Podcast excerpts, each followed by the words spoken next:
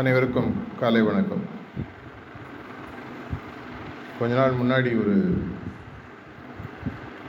யூடியூப்பில் ஒரு வீடியோ ஒன்று பார்த்துட்டு யூடியூப்பில் நல்ல விஷயங்கள் இருக்குது நான் யூடியூப் வீடியோ பார்க்குறேன்னு எல்லோரும் ஒரு லுக் விடுவாங்க. அதில் ஒரு நூற்றி நாலு வயது இருக்கிற ஒரு முதியவரிடம் ஒரு இன்டர்வியூ நடக்குது. அந்த நூற்றி நாலு வயசுலேயும் அவர் ஆக்சுவலாக வந்து வாழ்க்கையில் வேலை செஞ்சிட்ருக்கார். ஒரு போஸ்ட் ஆஃபீஸில் இது மேல்நாட்டு சம்மந்தப்பட்ட விஷயம். ஒரு போஸ்ட் ஆஃபீஸில் அவர் வேலை செய்கிறார் அந்த சார்ட்டிங் சொல்லுவாங்க. தினசரி காலையில் அவர் போயிட்டு சொந்தமாக தானே இந்த லெட்டரெல்லாம் சார்ட் பண்ணி பண்ணக்கூடிய வேலை. அவரை இன்டர்வியூ பண்ணுற ஒரு வீடியோ சின்ன வீடியோ தான். நெட்டில் தேடி பார்த்தீங்கன்னா கிடைக்கும். அவரை கேட்குறாங்க இவ்வளோ வருடம் நீங்கள் வாழ்ந்தீங்களே உங்கள் வாழ்க்கையை திரும்பி பார்க்கும் பொழுது இந்த உலகத்துக்கு நீங்கள் சொல்லக்கூடிய கருத்து என்ன? சரியா ஒரு முக்கால் மணி நேரம் ஒரு மணி நேரம் பேச போகிறாருன்னு நான் நினச்சிட்டு இருந்தேன். ரெண்டே வார்த்தையில் அழகாக ஒரு கருத்தை சொல்கிறார் use it or lose it அப்படின்னு சொல்லி ஆங்கிலத்தில் சொல்கிறார் உபயோகப்படுத்து இல்லை என்றால் அதை நீ இழப்பாய் அப்படின்றது இதனுடைய அர்த்தம். இந்த பிரபஞ்சத்தில் பார்த்தீங்கன்னா மாற்ற முடியாத இயற்கை விதிகள் ஆன்மீக விதிகள்னு இருக்கு. அதில் ஒரு முக்கியமான விதி அப்படின்னு சொல்லி பார்த்தீங்கன்னா எதை உன்னால் தக்க வைக்க முடியவில்லையோ அதை உன்னை அது உன்னை விட்டு விலகி செல்லும். எதை நம்மளால் வச்சுக்க முடியாத நம்மளை விட்டு போயிடும். இது நம்மளுக்கு நல்லாவே தெரியும். வாழ்க்கையில் உங்களுடைய தினசரி வாழ்க்கையில் கூட பார்த்தீங்கன்னா ஒரே ஒரு நாள் ஒரு விஷயத்தை செஞ்சுட்டு அதோட விட்டுட்டிங்கன்னா அதோட திரும்பி அதை செய்யும்போது நம்ம கையில் அது சரியாக வராது. இப்போ நல்லா கிரிக்கெட் விளையாடுறவங்களாம் பார்த்தீங்கன்னா ஒன்று சொல்லுவாங்க மசில் மெமரி அப்படின்னு சொல்லி அது மாறும். அது எப்படின்னா இப்போது ஒரு பந்து வேகமாக உங்களை நோக்கி வருகிறது. விளையாடணும். அது வரக்கூடிய வேகத்தில் அந்த பந்தினுடைய தன்மை எப்படி விளையாடணுன்றதை நம்ம யோசித்து விளையாடுறதுக்கு நேரம் இருக்காது. அப்படின்னா என்ன பண்ணுவாங்கன்னா ஒரு ஐந்து பத்து இருபதாயிரம் முறை அதை அந்த பந்தை எப்படி விளையாடணும்னு ப்ராக்டிஸ் பண்ணுவாங்க. அப்போ என்ன ஆகும்னா அந்த கையிலேயே இந்த விளையாடுறது எப்படின்ற மெமரி உருவாகுமா? இப்போ ஒரு பந்து வரும்போது அவர் இங்கே சிந்தித்து எப்படி விளையாடணுன்ற அவசியம் கிடையாது. அந்த கை தானாக விளையாடும். அதுக்கு பேர் மசில் மெமரி நம்மளுடைய தசை நார்களுக்கான ஒரு மெமரி இருக்குது அங்கே போய் அது உட்காந்து இது எதற்காக நான் சொல்லுகிறேன்னா நம்மளுடைய ஆன்மீக விஷயத்தில். சார்ஜி மகாராஜ் அடிக்கடி சொல்லக்கூடிய ஒரு விஷயம். நீ ஏதாவது ஒன்று தக்க வச்சுக்கணும்னா அதை நீ தொடர்ச்சியாக யூஸ் பண்ணிகிட்டே இருக்கும் முக்கியமான ஒரு விஷயம்னு பார்த்தீங்கன்னா நம்மளுடைய இந்த ஒரு மார்க்கம் இந்த ஹார்ட்ஃபுல்னஸ் பயிற்சி இன்னி கூட சில பேர் புதுசாக ஆரம்பிச்சிருக்காங்க. கடந்த நூறு வருடங்களாக தான் கிட்டத்தட்ட இந்த பயிற்சியானது இந்த உலகத்தில் இருக்குது இந்த உலகம் தோன்றி கிட்டத்தட்ட ஒரு ஆயிரத்தி நானூறு கோடி வருடங்கள் ஆனதாக விஞ்ஞானிகள்லாம் சொல்கிறாங்க ஃபோர்டீன் பில்லியன் இயர்ஸ்ன்னு சொல்லி சொல்லுவாங்க. இதில் மனிதன் அப்படின்றவன் உருவாகி ஒரு ஒன்று ரெண்டு லட்சம் வருஷம் ஆனதாக ஒரு கணக்கு உண்டு. இந்த ஒன்று ரெண்டு லட்சம் வருஷத்துலேயே மனுஷன் எதற்காக உருவாக்கப்பட்டான் அப்படின்றத பார்த்தோன்னு சொன்னால் மனிதனை விட தாழ்ந்த தாழ்ந்தன ஒரு அவமதிக்கக்கூடிய விஷயத்தில் இல்லை. மூளையை உபயோகிக்கக்கூடிய விஷயத்தில் பார்த்தீங்கன்னா ஓரறிவு ஈரறிவு மூன்றறிவு நான்கறிவு ஐந்தறிவு வரைக்கும் இருக்கக்கூடிய ஜீவராசிகள் ஒரு இரண்டு கோடிக்கு மேலே இந்த உலகத்தில் இருக்கு. நமக்கு தெரிஞ்சு தெரியாமல் இன்னும் இருக்கலாம். இந்த ஜீவராசிகள் எதற்குமே கடவுள் அப்படின்ற ஒரு விஷயம் இருக்குன்ற தெரியணுன்ற அவசியம் கிடையாது. ஒரு நாய்கிட்ட போயிட்டு கடவுள் இருக்கான்னு கேட்டால் அதுக்கு என்ன தெரியும்? வாலாட்டும் பிஸ்கட் கொடுக்குறாரு போல இருக்குது அதற்கு எதற்காக இந்த உலகம் உருவாக்கப்பட்டது? எதற்காக இந்த பிரபஞ்சம் உருவாச்சு? இந்த பிரபஞ்சத்தின் தன்மை என்ன? நம்ம என்ன பண்ணணுன்றது அதுக்கு புரியாது. ஜீவராசிகளுக்கு புரியாது. மற்ற ஜீவராசிகளுக்கு. பல முறை சாரிஜி மகராஜ் வேடிக்கையாக சொல்லுவார். கடவுள் தன்னை நோக்கி வரணுன்றதுக்காகவே மனுஷனை படைச்சான். இல்லைன்னா யாரும் அவரை கண்டுக்கிறது இல்லை அப்படின்னாரு எதனாலனா நமக்கு மட்டும்தான் பகுத்தறிவு அப்படின்ற ஒரு விஷயம் கொடுக்கப்பட்டிருக்குது. இந்த பகுத்து அறிதல் அப்படின்னு சொன்னால் முக்கியமான பகுத்தறிவு அப்படின்னு தாஜி அடிக்கடி சொல்கிறதுன்னு பார்த்தீங்கன்னா எந்த விளைவை உருவாக்குவதற்கு எந்த காரியத்தை செய்ய வேண்டும்ன்றது புரிய வைக்கிறது தான் உண்மையான பகுத்தறிவு. காஸ் அண்ட் எஃபெக்ட் இந்த எஃபெக்ட் இந்த விளைவு உருவாகணும்னா இந்த விஷயத்தை மூல காரணத்தை நான் செஞ்சுருக்கணும். அப்படி இருக்கும்போது மனிதன் அவன் யோசிக்க ஆரம்பிக்கணும். எதற்காக நான் அந்த பிறவி எடுத்திருக்கேன்? எதற்காக நான் வந்திருக்கு நான் இங்கே எதற்கு இருக்கேன்? வெறுன இந்த எண்ஜான் வயிற்றை பார்த்து கொள்வதற்கு மட்டும் சம்பாதிச்சு ஒரு அறுபது எழுபது எண்பது வருஷம் வாழ்ந்து திரும்பி பூமிக்குள்ளே போகிறதுக்காக தான் இந்த உலகத்துக்கு நம்ம மற்ற ஜீவராசிகள் போல் வந்திருக்கோமா? இல்லை இதற்கு பின்னால் வேறு ஏதாவது கருத்து இருக்கிறதா? இப்படி யோசிக்க யோசிக்க யோசிக்க தான் மனிதன் மெதுவாக இந்த ஒன்றரை ரெண்டு லட்சம் வருஷத்தில் ஒரு அளவு ஒரு பத்தாயிரம் இருபதாயிரம் வருடத்துக்கு முன்னாடி பார்த்தீங்கன்னா நம்ம மீறிய ஒரு சக்தி நம்மளை உருவாக்கியிருக்கு. அந்த சக்தி நம்மளை உருவாக்கினதுக்கான காரணம் அந்த சக்தியை நோக்கி நாம் திரும்பி போக வேண்டும் அப்படின்ற ஒரு புரிதல் ஒன்று வர ஆரம்பிச்சு கற்காலத்தில் பார்த்தீங்கன்னா மனிதன் கும்பிட்ட விஷயங்கள் அப்படின்றது பார்த்தீங்கன்னா இயற்கை சார்ந்த விஷயங்கள். நெருப்பு வாயு தண்ணீர் சூரியன். அது கும்பிட்டது காரணம் பயம்.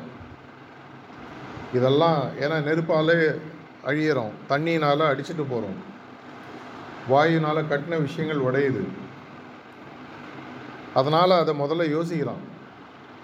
இதெல்லாத்தையும் திருப்திப்படுத்திட்டா நம்ம நிம்மதியாக உயிர் வாழலாம். அவனுடைய மூளையை யூஸ் பண்ண யூஸ் பண்ண யூஸ் பண்ண மெதுவாக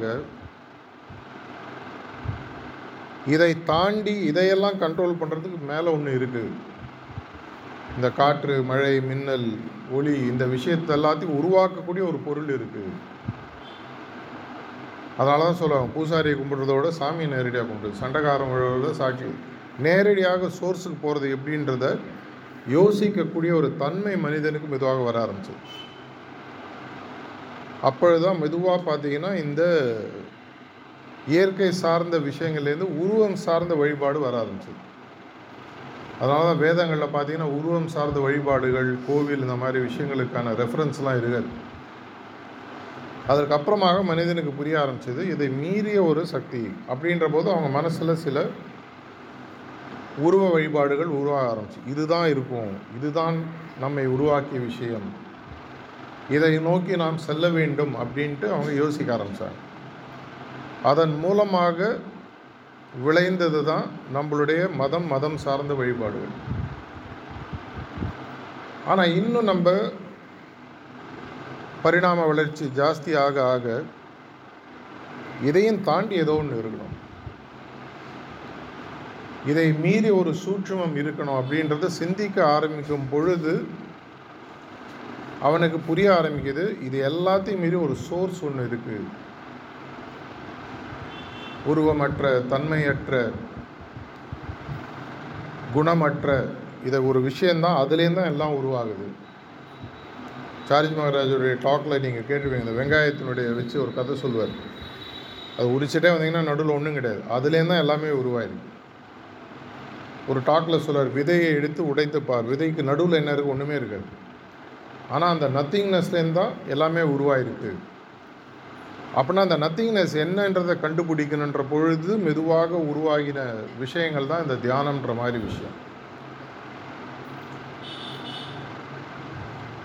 பத்து பதினைந்தாயிரம் வருடங்களுக்கு கழித்து இந்த விஷயத்தை சரியாக புரிந்து கொண்டு அதை வேகமாக அடைவதற்கு பிராணாகுத்தின்ற ஒரு விஷயம் வேணும்.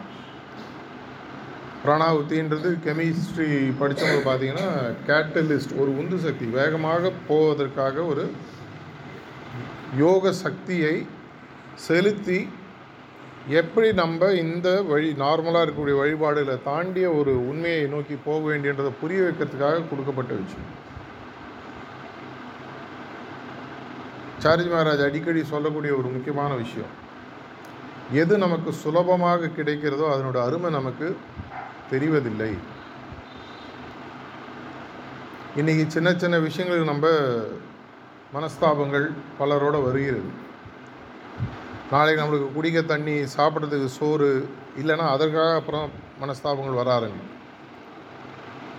ஒரு பதினஞ்சு வருஷத்துக்கு முன்னாடி சாரி மகராஜ் சொன்னார் ரெண்டாயிரத்தி ஐம்பதுக்கு அப்புறம் ஒரு உலக போர்னு வந்ததுன்னா அது தண்ணீருக்காக இருக்கும்.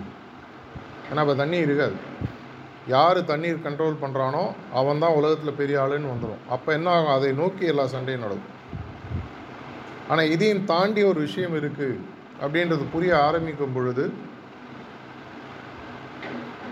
நம்மளுடைய உண்மையான அந்த மனோசக்தியையும் பகுத்தறிவையும் நம்ம உபயோகிக்க ஆரம்பிக்கிறோம். இப்போ கூட நம்ம நிறையா பேர் இந்த மார்க்கத்திலேயோ பல மார்க்கத்தில் இருக்கக்கூடியவர்கள் நிஜமாகவே நம்ம பகுத்தறிவை யூஸ் பண்ணி இந்த மார்க்கத்துக்கு வந்தோமா இல்லை யாரோ சொல்லி வந்தோமான்னு யோசிக்கணும். நிறைய பேர் கணத்தில் தள்ளப்பட்டவர்கள் தான். அப்பா அம்மா சொன்னாங்க பக்கத்து வீட்டில் யாரோ சொன்னாங்க யாரோ ஒரு போஸ்ட்டு கொடுத்து சொன்னாங்க இப்படி தான் இருக்குன்னு பேசிக்கிறாங்க.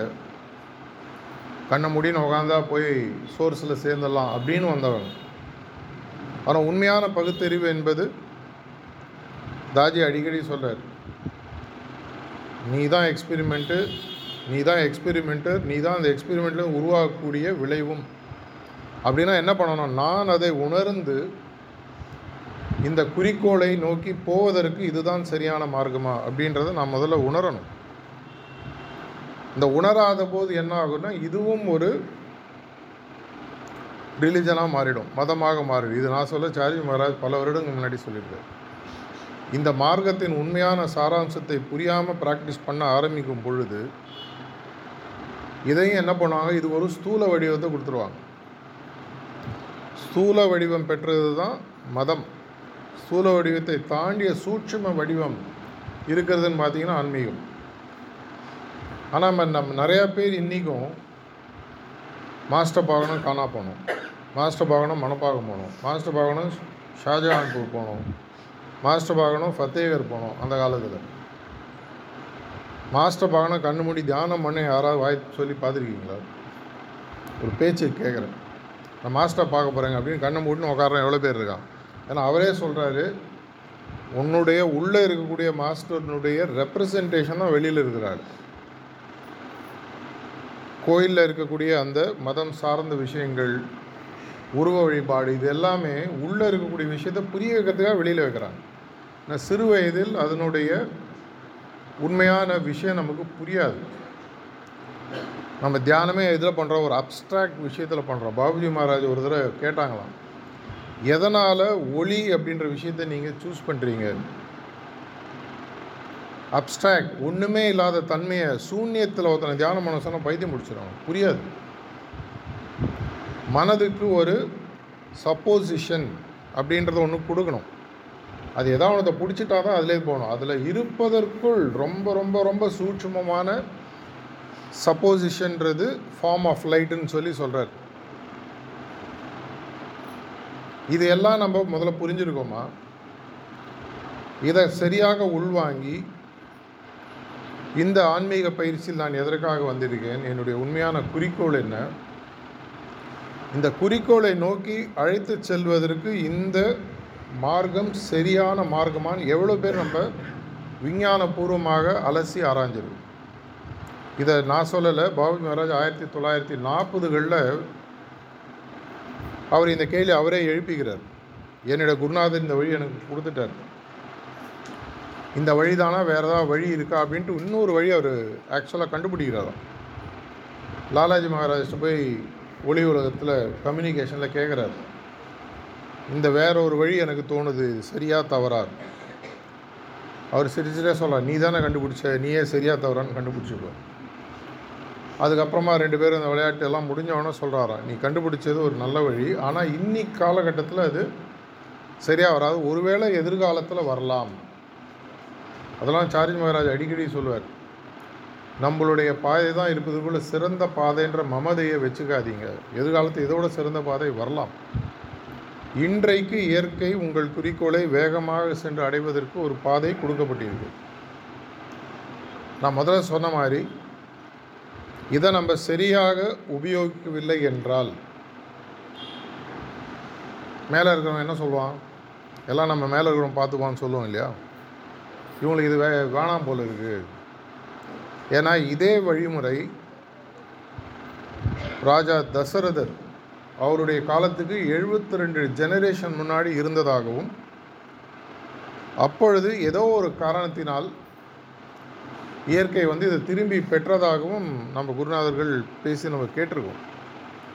அப்போ இயற்கை முடிவு பண்ணு ஏதோ ஒரு கா இவனுக்கு தேவையில்லை இது. அப்படின்னு எடுத்துச்சு. அடிக்கடி பாபுஜி மகாராஜ்கிட்ட சாரஜி மகாராஜ் பேசும்போது அவர் சாரிஜி மகாராஜ் கேட்பாராம் நீங்கள் நினைக்கிற அளவுக்கு யாருமே இந்த மார்க்கத்தை எடுத்து நடத்தலைன்னா என்ன ஆகும்? நீ அதை பற்றி கவலைப்படாது. Nature will take it back எதிர்காலத்தில் எவனோ ஒருத்தன் ஒருத்தன் வரும்பொழுது அது மீண்டும் இறங்கி வரும். நீ அதை பற்றி கவலைப்படா உன் வேலையை நீ செஞ்சிட்ரு அப்படின்னு சொல்லி சொன்னாராம். ஆனால் அன்ஃபார் ஃபார்ச்சுனேட்லி நம்மளுக்கு அந்த மாதிரி ஒரு சுச்சுவேஷன் வர மாதிரி இல்லை. ஏன்னா அதே விஸ்பர்ஸ்ட் அந்த பிரைட்டர் வேர்ல்டில் லாலாஜி மகராஜ் இன்னொரு இடத்துல சொல்கிறாரு நம்மளுடைய மார்க்கமானது மகா பிரளயம் வரைக்கும் தொடர்ந்து இருக்கும். It be there in to perpetuity அப்படின்னு சொல்கிறார் தொடர்ச்சியாக இருக்கும். ஆனால் நமக்கு அதில் ஒரு முக்கியமான ஒரு பணி இருக்குது ரோடு இருக்கும் நான் இருக்கேனான்ற கேள்வி இருக்குது அந்த ரோடை யூஸ் பண்ண நான் இருக்கணும். இந்த ரோடு எங்கே போகுதுன்னு எனக்கு தெளிவாக தெரியணும். இந்த ரோட்டில் தான் போனோமா? இந்த ரோட்டில் நான் எப்படி போனோம்? சரியான குறிக்கோள் எனக்கு இருக்கிறதா? ஆன்மீகத்தில் முக்கியமான விஷயம் பாபுஜி மகாராஜ் அடிக்கடி சொல்கிறது மேக்ஸிமம் த்ரீல குறிக்கோளை வடிவமைத்தல். விதியை வடிவமைத்தலோட ரொம்ப முக்கியமான விஷயம் குறிக்கோளை வடிவமைத்தல். குறிக்கோளை வச்சு தான் விதி. குறிக்கோளை நோக்கி நீங்கள் தெளிவாக போகும்போது அந்த குறிக்கோளுக்கு இடையூறாக இருக்கக்கூடிய எல்லா விஷயங்களும் குருநாதர் அகற்றுகிறார். சுதிகரிப்புன்றது என்ன? குறிக்கோளை நோக்கி நம்ம பையன் வந்துட்டுருக்கான். அங்கங்கே தடை வருது. அதை விலக்கி உங்களை கரெக்டாக பிடிச்சி அழிச்சிட்டு போகிறார் ஒவ்வொரு புள்ளி மூலமாகவும் நம்ம பிரயாணம் மேற்கொள்ளும் பொழுது பல டிராஃபிக் டிஸ்ட்ராக்ஷன்ஸ் வரும். அங்கங்கே அழகாக இருக்கும் ஏதோ ஒரு விஷயம் வாழ்க்கையில். செட்டில் ஆகிடும் இதுவே நல்லா இருக்குது அது மாதிரி பல ரிஷிகள் பற்றி சாரிஜி மகராஜ் சொல்கிறார் இவர் இரண்டாவது புள்ளிலேயே இன்னும் லட்சக்கணக்கான வருஷமாக ஏன்? அது பிடிச்சி போச்சு அது. மூன்றாவது புள்ளியில் ஒருத்தர் உட்காந்துருக்கார் நான் பேர்லாம் இங்கே சொல்ல விரும்பலை. இவர் எதனால் இங்கே இருக்காருன்னா இந்த இடம் அவருக்கு பிடிச்சி போச்சு. அகலத்திலே போயிட்டுருக்காரு. அந்த அளவுக்கு நல்லா இருக்கும் நம்மளதில் அகலமும் முக்கியம் உயரமும் முக்கியம். மேலேயும் போனோம் மேலே போகிற ஒவ்வொரு புள்ளிலையும் அகலமாகவும் போனோம். இந்த மார்க்கம் அதனால தான் பார்த்தீங்கன்னா ரொம்ப புரியக்கூடிய ரொம்ப எளிமையாக புரியக்கூடிய விஷயம். ஆனால் சுலபமான பாதை அல்ல. சிம்பிள் பட் நாட் ஈஸி இதை நம்ம சரியாக தக்க வச்சுக்கணும்னு சொன்னால் இருக்கிறவங்க ஐம்பது பேர் நூறு பேர் இரநூறு பேர் அது முக்கியம் அல்ல. ஒவ்வொருவரும் இந்த மார்க்கத்தினுடைய தன்மையை சரியாக புரிந்து குறிக்கோளை சரியாக புரிந்து இந்த குறிக்கோளை நோக்கி நான் போவதற்கு இந்த ப்ராக்டிஸ் உசிதமானதுன்றதை புரிஞ்சு செய்யணும். தலையெழுத்தேன்னு வாழற கல்யாண தம்பதிகள் நம்ம பல பேர் பார்த்துருக்கோம். உலகத்துக்கு அவங்க தம்பதிகளாக இருப்பாங்க.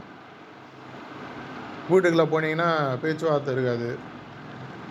வருஷத்துக்கு ஒரு தடவை ஒரு வார்த்தை பேசினா பெரிய விஷயம். ஆனால் உலகத்துக்கு ட்ராமா போடுவாங்க. கல்யாணத்துக்கு போகிறது ஒன்றா போயிட்டு வருது அந்யோன்யமாக இருக்கக்கூடிய தம்பதிகளும் பார்த்துருவோம் இருவருக்கும் நல்ல ஒரு புரிதல் இருக்கும். அவங்க அப்படி கண் அசைவில் சாரிஜி சொல்லுவார் அந்த கண் அசைவில் அவருக்கு என்ன வேணும்? அந்த அம்மாவுக்கு என்ன வேணும்? ஐயாவுக்கு என்ன வேணும் அவங்களுக்கு சரியாக ஒரு வார்த்தை கூட பேச வேணும். அந்த அந்யோன்யம் நம்மளோட பயிற்சியோட நம்மளுக்கு வந்துடுச்சா? இந்த கேள்வியை நம்ம மனசாட்சியை தொட்டு என்னுடைய உள் குரலை நான் கேட்க வேண்டும். இல்லை ஏனோ தானோன்னு பயிற்சியில் இருக்கோமா? இந்த பயிற்சியில் எதற்காக இருக்கிறோம்? நான் பல அபியாசிகள் பார்த்த அனுபவம் இருக்குது முப்பத்தோரு வருஷம் ஆச்சு. பல பேருக்கு இன்னி வரைக்கும் இந்த மார்க்கத்தில் இருக்கோன்றதுக்கான உண்மையான குறிக்கோள் இன்னும் தெளிவாக இல்லைன்றது என்னுடைய அபிப்பிராயம். தப்பாக கூட இருக்கலாம். ஏதோ சொல்கிறாங்க மேஜர்னு ஒன்று நடக்குமா? ஏதோ சொல்கிறாங்க பதிமூணாம் புள்ளின்னு ஒன்று இருக்குமா? அவர் இருக்கலாம்ப்பா உன்னுடைய குறிக்கோள் என்ன? ரெண்டாவது புள்ளி அடையிறதே கூட குறிக்கோளாக வச்சுக்கோங்க. பரவாயில்ல. அதில் தெளிவாக இருந்தீங்கன்னா அதுவே போகிறோம் இந்த ரீசண்டாக வந்த சார்ஜ் மகராஜ் பிறந்தநாள் போது தாஜியோடைய ஒரு மெசேஜ் வந்தது. எல்லா மொழிகளையும் படிச்சீங்களான்னு தெரில அதில் கடைசியில் ஒரு கதை சொல்கிறார் ஒரு ஆள் காட்டு வழியாக போயிட்டுருக்காரு. அந்த காட்டு வழியாக போகும்பொழுது ஒருத்தன் தியானம் பண்ணிகிட்ருக்கான் இவர் சொல்லார் நான் கடவுளை பார்க்க போகிறேன் உனக்கு ஏதாவது கேள்வி இருக்கான்னு. நான் இன்னும் எவ்வளோ நாள் கழித்து என்னுடைய லிபரேஷன் எனக்கு மீண்டும் பிறவா தன்மை கிடைக்கும் கேட்டு சொல்லு. கேட்டுட்டு வரேன் பாரு. தான் ஜாலியாக டான்ஸ் ஆடினு அப்படி இருக்கான். அவனை பார்த்து கேட்குறாரு உனக்கு எதாவது கே எனக்கெல்லாம் ஒன்றும் கேள்விலாம் இல்லைங்க. அப்படின்னு அவர் போயிடுறார். அவர் போய் கடவுளை பார்த்துட்டு கேட்டுட்டு திரும்பி வரார். திரும்பி வரும்போது அந்த முதல்ல கேள்வி கேட்ட ஆள் பார்த்தீங்களா கடவுளை கேட்டிங்களான்னு? ஆ கேட்டேன். என்ன சொன்னா இன்னும் உனக்கு நாலு அஞ்சு ஜென்மம் ஆகுமா? உனக்கு மீண்டும் பிறவா நிலைமை வருவதற்கு. அந்த ஆளு கோவம் வந்தது. ஆயிரக்கணக்கான வருஷமாக நான் தியானம் பண்ணிகிட்ருக்கேன் இருக்கேன். என்ன இவெல்லாம் ஒரு கடவுளான்னு கோச்சிங் போயிடுறாரு. அதே மாதிரி இன்னொருத்தன்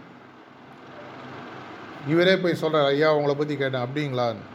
எப்போ எனக்கு மீண்டும் பிறவாயுதுன்னு நான் கேட்டேன். சொல்லுங்கள் இந்த மரத்தில் எவ்வளோ இலைகள் இருக்கிறதோ அந்த இலைகள் அளவுக்கு நீ வாழ்ந்ததுக்கப்புறம் அவ்வளவு ஜென்மங்கள் வாழ்ந்ததுக்கப்புறம் உனக்கு மீண்டும் பிறவா நிலைமை கிடைக்கும் அப்படின்னு அவர் சொல்கிறாராம் அவனுக்கு ஒரே சந்தோஷமாயிடுது. அவ்வளவுதானா? அப்படின்னு சந்தோஷமாக ஆடிட்டே போகிறான் இதே போல் நம்மளுடைய பயிற்சியில் நம்மளுடைய தெளிவு இருக்கும்பொழுது நமக்கு என்ன கிடைக்குதுன்றது புரிய ஆரம்பிக்கும். ஒன்றாவது புள்ளியோ ரெண்டாவது புள்ளியோ மூணோ நாலோ இல்லைன்னா அவரை மாதிரி வாழணும். இல்லை இந்த உலகத்துக்கு இந்த மார்க்கத்தை பற்றி நல்ல விஷயத்தை சொல்லணும். எது உங்களுடைய குறிக்கோளோ அதை இன்னி வரைக்கும் தெளிவுனா அட்லீஸ்ட் இன்றைக்காக தெளிவு பண்ணிக்கோங்க. என்றைக்குமே குவாலிட்டி குவான்டிட்டியோட ஒரு முக்கியமான விஷயம். குவான்டிட்டியும் முக்கியம். தரம் என்பது ரொம்ப முக்கியம். நம்ம ஒரு ஹோட்டலுக்கு சாப்பிட போனாலோ துணி வாங்க போனாலோ இல்லை ஒரு வேறு எந்த விஷயம் பண்ண செஞ்சாலும் தரமாக இருக்கிறதா? கடைக்காரன் போனால் இது நல்ல குவாலிட்டி சார் அப்படின்னா நல்ல குவாலிட்டி அவனுக்கும் தெரியாது நமக்கும் தெரியாது. ஆனால் நல்ல குவாலிட்டின்னு சொல்ல நம்ம வாங்கிட்டு வந்துடுவோம் என்னுடைய மார்க்கம் எனக்கு ஒரு நல்ல தரமான வழியை கொடுக்கிறதான்ற விஷயத்தை நீங்கள் எடை போட்டு பார்க்கணும். இனி வரைக்கும் பார்க்கலன்னா அதற்கு அப்படின்னா என்னுடைய குறிக்கோள் தெளிவாக இருக்க வேண்டும். எவ்வளோ வருஷம் அந்த மார்க்கத்தில் இருந்தீங்கன்றது முக்கியம் இல்லை. அஞ்சு வருஷம் பத்து வருஷம் இருபது வருஷம்.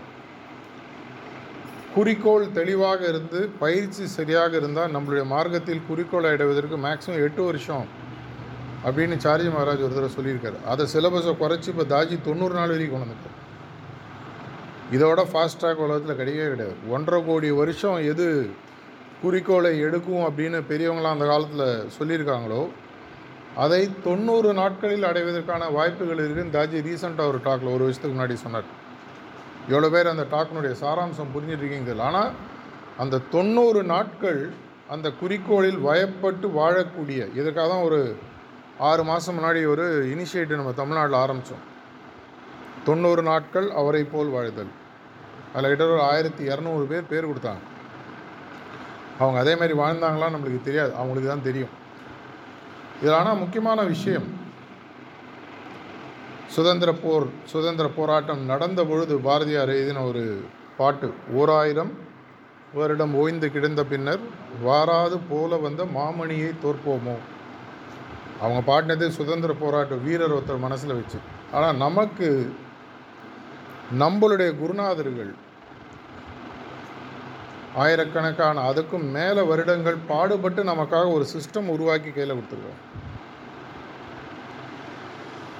வாராது போல வந்த மாமணின்றது ஆக்சுவலாக நம்மளுடைய மார்க்கம். இதை கையில் வைத்து உலகத்தில் இருப்பவங்க அனைவரையும் வெற்றி பெற வைப்பதும் இந்த மார்க்கத்தை சரியாக யூஸ் பண்ணாமல் விட்டு தோற்பதும் யார் கையில் இருக்குன்னா நம்ம கையில் தான் இருக்குது நம்ம அனைவருக்குமே ஒரு ஆன்மீக பொறுப்புன்னு ஒன்று இருக்கு. அடுத்து வரக்கூடிய சந்ததிகளுக்கு இந்த மார்க்கம் பத்திரமாக போய் சேரணும். இந்தியாவில் இல்லாத மருத்துவ அறிவே ஒரு காலத்தில் கிடையாது. ஆனால் ரெண்டாயிரம் மூவாயிரம் வருடமாக என்ன ஆச்சுன்னு சொன்னால் ஒவ்வொரு மருத்துவ அறிவு பெற்றவரும் அடுத்து வரவங்களுக்கு தனக்கு தெரிஞ்சதோட கம்மியாக தான் சொல்லி கொடுத்தாங்க. எதனால்? இவனை ஓவர்டேக் பண்ணிவிடுவான் என்னோட நல்லா படிச்சிட்டான்னா அவன் பெரியார் ஆகிடுவான் அப்படின்னு அவருக்கு பத்து விஷயம் தெரிஞ்சால் ஒம்பது விஷயம் தான் சொல்லி தருவார். ஒம்பது விஷயம் தெரிஞ்சு எட்டு. கடைசியில் இன்றைக்கி வரும் பொழுது ஒரு விஷயம் கூட தெரியல. பாபுஜி மகாராஜ் ஒரு முறை உடல் நலம் சரியில்லாத போது ஒளி உலகத்தில் தன்வந்திரியோட பேசி ஒரு ப்ரிஸ்கிரிப்ஷனை வாங்குறார்.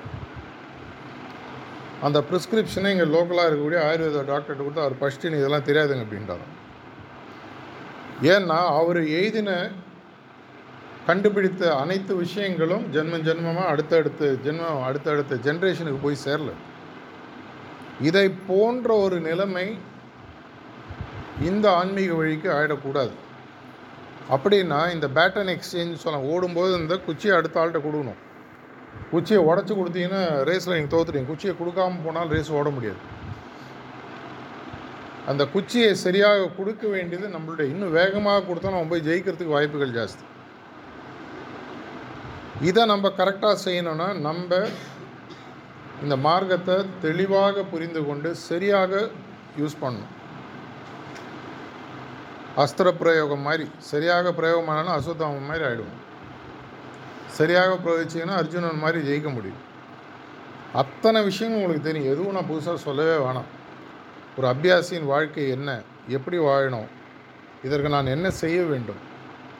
இதன் மூலமாக நான் எங்கு செல்ல முடியும் என்பது எதுவுமே நான் புதுசாக சொல்ல வேண்டாம். அனைத்தும் நம்மளுடைய புத்தகங்களிலும் ஒளிநாடாக்களிலும் இருக்குது எதுவுமே வேணாம். நீங்கள் இன்னும் ஒரு அஞ்சு நாள் கொஞ்சம் தீவிரமாக கரெக்டாக படிச்சிங்கன்னா க்ளீனாக நீங்கள் சீக்வன்ஸ் போட்டலாம் குறிக்கோளை அமைச்சிட்டோன்னா அடுத்தது என்ன? அந்த குறிக்கோளை அடைவதற்கான திட்டம். இதுதான் என்னுடைய குறிக்கோள். இந்த குறிக்கோளை அடைவதற்கான திட்டம் இதுதான். இப்படி தான் இந்த குறிக்கோளை அடையப் போகிறேன். தேதி கூட நீங்கள் நிர்ணயிக்க முடியும். ஒரு வருஷம் ரெண்டு வருஷம் ஆறு மாதம் ஆனால் அந்த தேதி நிர்ணயித்ததுக்கு பிறகு அந்த குறிக்கோளை அடைவதற்கு எது தேவையோ அனைத்தையும் கொடுப்பதற்கு தயாராக இருக்க வேண்டும். அப்படி இருக்கக்கூடிய பட்சத்தில் நம்ம ஒரு அடி வச்சா ஆயிரம் அடி வைக்கிறதுக்கு குருநாதர்கள் தயாராக இருக்கிறார்கள். வாமனாவதாரம் படிச்சிருக்கோம். மூணாவது கால் ரெண்டாவது காலோட எல்லாத்தையும் அளந்துடுறாரு. ரெண்டு அடி தான் அவருக்கு தேவைப்படுது. உலகத்தையும் மேல்லோகத்தையும் அளப்பதற்கு. அவங்களுடைய பாதத்தின் அளவு நமக்கு தெரியாது. நம்ம நோக்கி அவன் வரக்கூடிய வேகம். இதை ஆனால் நான் யூஸ் பண்ணணும்னு சொன்னால் எனக்கு கிடைத்த இந்த மாமணியின் அருமை எனக்கு புரியணும். இதை புரிய வைப்பதற்காக தான் பல முயற்சிகள் நம்ம எடுக்கிறோம். இந்த ஒரு சண்டே சத்சங் எதற்காக நடக்கிறது எதற்காக பேசுகிறோம்? எதற்காக புத்தகங்களை படிக்கிறோம்? எதற்காக பல பேரிடம் போய் இந்த விஷயத்தை சொல்கிறோம் விளக்கு அணையாமல் இருக்கணும் விளக்கில் எண்ணெயும் திரியும் போட்டுகிட்டே இருக்கணும். அதற்கு நிறைய பேர் உள்ளே வரணும். நிறைய பேர் உள்ளே வந்து புரிய ஆரம்பிக்கும் பொழுது தான் பல நேரங்களில் நமக்கே நம்ம பையன் வந்து ஒரு விஷயம் சொல்லுவோம் இப்போ ரீசெண்டாக என் ஃப்ரெண்டோட பையனை பார்த்துட்டு இருந்தேன். அவன் அப்பாவுக்கு அட்வைஸ் கொடுத்தா அவங்க அப்பா என் ஃப்ரெண்டு அவர் சொல்கிறார் எனக்கு தெரியாத விஷயம்லாம் என் பையன் சொல்லி தரான். ஏன்னா அவங்க சிந்திக்கக்கூடிய விஷயம் வேறு மாதிரி இருக்குது அதே விஷயத்த தான் அவங்க அப்பா சின்ன வயசில் சொல்லி கொடுத்துருக்காரு. ஆனால் அவர் வெறும் புத்தக புழுவாக சொல்லி கொடுத்த விஷயத்த அவன் ப்ராக்டிஸ் பண்ணி அப்பாக்கே திரும்பி சொல்கிறான் நம்ம ஊரில் ஏற்கனவே இருக்குது அப்பா மடியில் உட்காந்து மந்திரம் சொல்லி கொடுத்த பிரணவ மந்திரம் புரிந்த ஊர் இது. தகப்பன் சாமின்னு சொல்லி சொல்லுவாங்க. நமக்கு அடுத்த ஜெனரேஷனுக்கு சரியாக புரிய வைக்கணும். இன்றைக்கி இருக்கக்கூடிய ஜென்ரேஷன் ரொம்ப ஃபாஸ்ட்டாக இருக்கிறதுனால நம்ம சொல்கிற விஷயங்களை புரிவதற்கு அவங்களுக்கு நேரம் இல்லை. சரியாக சொன்னோன்னா ஆனால் வேகமாக புரிஞ்சுட்டு எடுத்துகிட்டு போவோம் இதை செய்வதற்காக தான் பல இனிஷியேட்டிவ்ஸ் எடுத்துகிட்ருக்கோம் மத்திய பிரதேஷில் பண்ண மாதிரி இப்போது தமிழ்நாட்டில் செங்கல்பட்டுக்கு மாஸ்டர் பர்மிஷன் கொடுத்துருக்காரு ஆறு செப்டம்பர்லேருந்து இருபது அக்டோபர் வரைக்கும் செய்ய போகிறோம் பதினைந்து லட்சம் பேருக்கு இந்த மார்க்கத்தில் மூணு சிட்டிங்கை கொடுத்து அவங்கள புரிய வைத்து உள்ளே கொண்டு வரணுன்றதுக்கான ஒரு சிறிய முயற்சி. இதற்கப்புறம் இது தமிழ்நாடு ஃபுல்லாக செய்யணும். குருநாதர்களுடைய எண்ணங்கள் எப்பவுமே ரொம்ப பெருசாக உலகத்தில் இருக்கிறவங்க அனைவர் வீட்டிலும் ஒரு ப்ரிசெப்டர் இருக்கணும்னு ஆயிரம் அபியாசி இருக்கும்போது பாபுஜி சொன்னார். ஆயிரம் அபியாசி தான். ஆயிரம் அபியாசினா ஒரு முந்நூறு ஃபேமிலின்னு வச்சுக்கோங்க. முந்நூறு வீடு தான் இருக்குன்ற போதே சொன்னார். உலகத்தில் இருக்கிற அனைத்து வீட்டிலும் ஒரு ப்ரிசெப்டர் வரணும். அதனோட ஒரு முயற்சி தான் ஒவ்வொரு ப்ரிசெப்டர் வீடும் ஒரு சப்சென்டராக இப்போ மாற்றணும் நம்ம ஆரம்பிச்சிருக்கோம். இதனால தான் இந்த செல்ஃப் நாமினேஷன் கொண்டு வரும் எல்லா பிஆர்சிகளும் இறங்கி அப்ளை பண்ணுங்கள் நீங்கள் தேருவீங்களா தேர மாட்டீங்களான்னு நாங்கள் முடிவு பண்ணுறதா இல்லை அவர் முடிவு பண்ணி எதுக்கு நாங்கள் டிசைட் பண்ணோம் பையனுக்கு ஹால் டிக்கெட் கொடுத்து கொடுக்க மாட்டேன்னு சொல்லி அடம் பிடிச்சி அவன் படிக்கிற பையனை ஃபெயில் பண்ணுறது எங்கள் வேலை இல்லை. ஹால் டிக்கெட்டை கொடு எழுதுறது ஏதாவது உன் இஷ்டம். அஞ்சு மார்க் வாங்குறியா நூறு மார்க் வாங்குறியா உங்கள் இஷ்டம். ஹால் டிக்கெட் கொடுக்குறது என்ன? நாமினேஷனில் உங்கள் பேரை போடுறது அவ்வளோதான் இதெல்லாம் நடக்கும்போது என்ன ஆகும்? மெதுவாக உலகம் முழுக்க இந்த விஷயம் புரிய ஆரம்பிக்கும். பல மதங்கள் உருவாவதற்கு முந்நூறு நானூறு ஐநூறு வருடங்கள் ஆச்சு. உலகம் ஃபுல்லாக அது புரிவதற்கு. இன்றைக்கி இருக்கக்கூடிய காலகட்டத்தில் அவ்வளோ நேரம் நாட்கள் வருடங்கள் நமக்கு தேவையில்லை. ஒரு ரீசெண்டாக ஒரு டேட்டா ஒன்று படிச்சுட்டு இருந்தேன். டெலிஃபோன் உலகம் ஃபுல்லாக புரிஞ்சு யூஸ் பண்ணுறதுக்கு எண்பது வருஷம் ஆச்சு. எல்லார் வீட்லேயும் டெலிஃபோன். இதே டிக்டாக்னு ஒரு வீடியோ ஒரு பில்லியன் மக்கள் யூஸ் பண்ணுறது எவ்வளோ நேரம் ஆச்சு மாதிரி எட்டு மணி நேரம். அவ்வளோதான் அவன் போட்டான் அடுத்த டக டக டகன்னு டவுன்லோடு எல்லாம் யூஸ் பண்ண ஆரம்பிச்சிட்டான். இன்றைக்கி இருக்கக்கூடிய காலகட்டத்தில் வேகமாக கம்யூனிகேஷன் நடக்குது. இதை நம்ம யூஸ் பண்ணி எவ்வளோ பேர் வேகமாக எடுத்துகிட்டு போகிறோம் நம்மளுடைய பாதை என்ன? பாதையின் வழி என்ன? எஃபிகசி என்ன? எப்படி நம்மளை வேகமாக இதெல்லாம் நமக்கு புரிய ஆரம்பித்து நம்ம ப்ராக்டிஸில் வந்து நம்ம சொல்லும் பொழுது நமக்கு கிடைத்த இந்த ஒரு பெரிய பரிசை எதிர்கால சந்ததிகளுக்கு கொடுத்து விட்டு சரியாக செல்வதற்கான ஒரு பெரிய வாய்ப்பு நம்மளுக்கு இந்த ஆன்மீக பொறுப்பு இருக்குது இதை செய்ய போகிறோமா இல்லை மறந்துட்டு விட்டுற போகிறோமா அப்படின்ற முடிவை யோசித்து சரியாக எடுத்து அவருடைய பணியில் இன்னும் மென்மேலே இது வரைக்கும் செஞ்சதெல்லாம் போகாது இன்னும் பெருசாக செய்யணும். பெரிதினும் பெரிது கேள் அப்படின்னு சொன்ன பாரதியார் பிறந்த தமிழ்நாடு. இன்னும் பெருசாக இன்னும் பெருசாக இதே விஷயம் நம்ம வேலையில் ரொம்ப சம்பாதிக்கணும். பத்தாயிரம் இல்லைங்க ஐம்பதாயிரம் சம்பளம் தான். ஐம்பதாயிரம் வாங்க ஒரு லட்சம் இருந்தால் நல்லாயிருக்கும். ஒரு லட்சம் ஒரு அம்பானி ரேஞ்சு இல்லைனாலும் கொஞ்சம் இதில் இருக்கக்கூடிய அதே பெரிய சிந்தனை ஆசை ஆன்மீக விஷயத்திலும் கொண்டு வரலாம் தப்பு இல்லை நடக்குதா இல்லையா அது நம்மளுடைய கையில் இல்லை தேவையும் இல்லை. இதை நோக்கி இன்னும் வேகமாக போவோம். எவ்வளவு முறை பேசினாலும் புளிக்காத ஒரு விஷயம் பிடிக்கக்கூடிய விஷயம் இனிதான விஷயம். எவ்வளோ முறை மைக்கு கொடுத்தாலும் நான் இதுதான் பேசுவேன். வேறு வேறு மாதிரி பேசுவேன். கட்சியில் இங்கே தான் வரும். மாடு ஃபைனலாக தொழுத்தில் அங்கே தான் கொண்டு கட்டுவோம். அது எல்லாருக்குமே தெரியும் உங்களுக்கும் தெரியும். ஆனால் புரிய வைக்கிற மாதிரி கட்டும்போது ஒவ்வொரு இடத்துல ஒரு ஸ்பார்க் உருவாகும். நீங்கள் இந்த நூறு பேர் இருக்கீங்கன்னா ரெண்டு பேர் புரிஞ்சதுன்னா அது எனக்கு ஒரு பெரிய வெற்றி. நூறு பேருக்கும் புரிஞ்சதுன்னா மகத்தான வெற்றி. அவர் சந்தோஷப்படுவார். இதை இன்னும் சரியாக புரிந்து செய்து கொண்டு எந்த அளவுக்கு நம்ம மீதம் நேரம் வாழ்க்கையில் இருக்கோ அனைத்திற்கும் ஆன்மீகத்தில் இறங்கி வேலை செய்வோம். இந்த கையில் கிடைத்த மாணிக்கத்தினுடைய அருமையை புரிந்து கொண்டு சரியாக வாழ்வோம் என்ற பிரார்த்தனையுடன் முடித்துக்கொள்கிறேன் நன்றி வணக்கம்.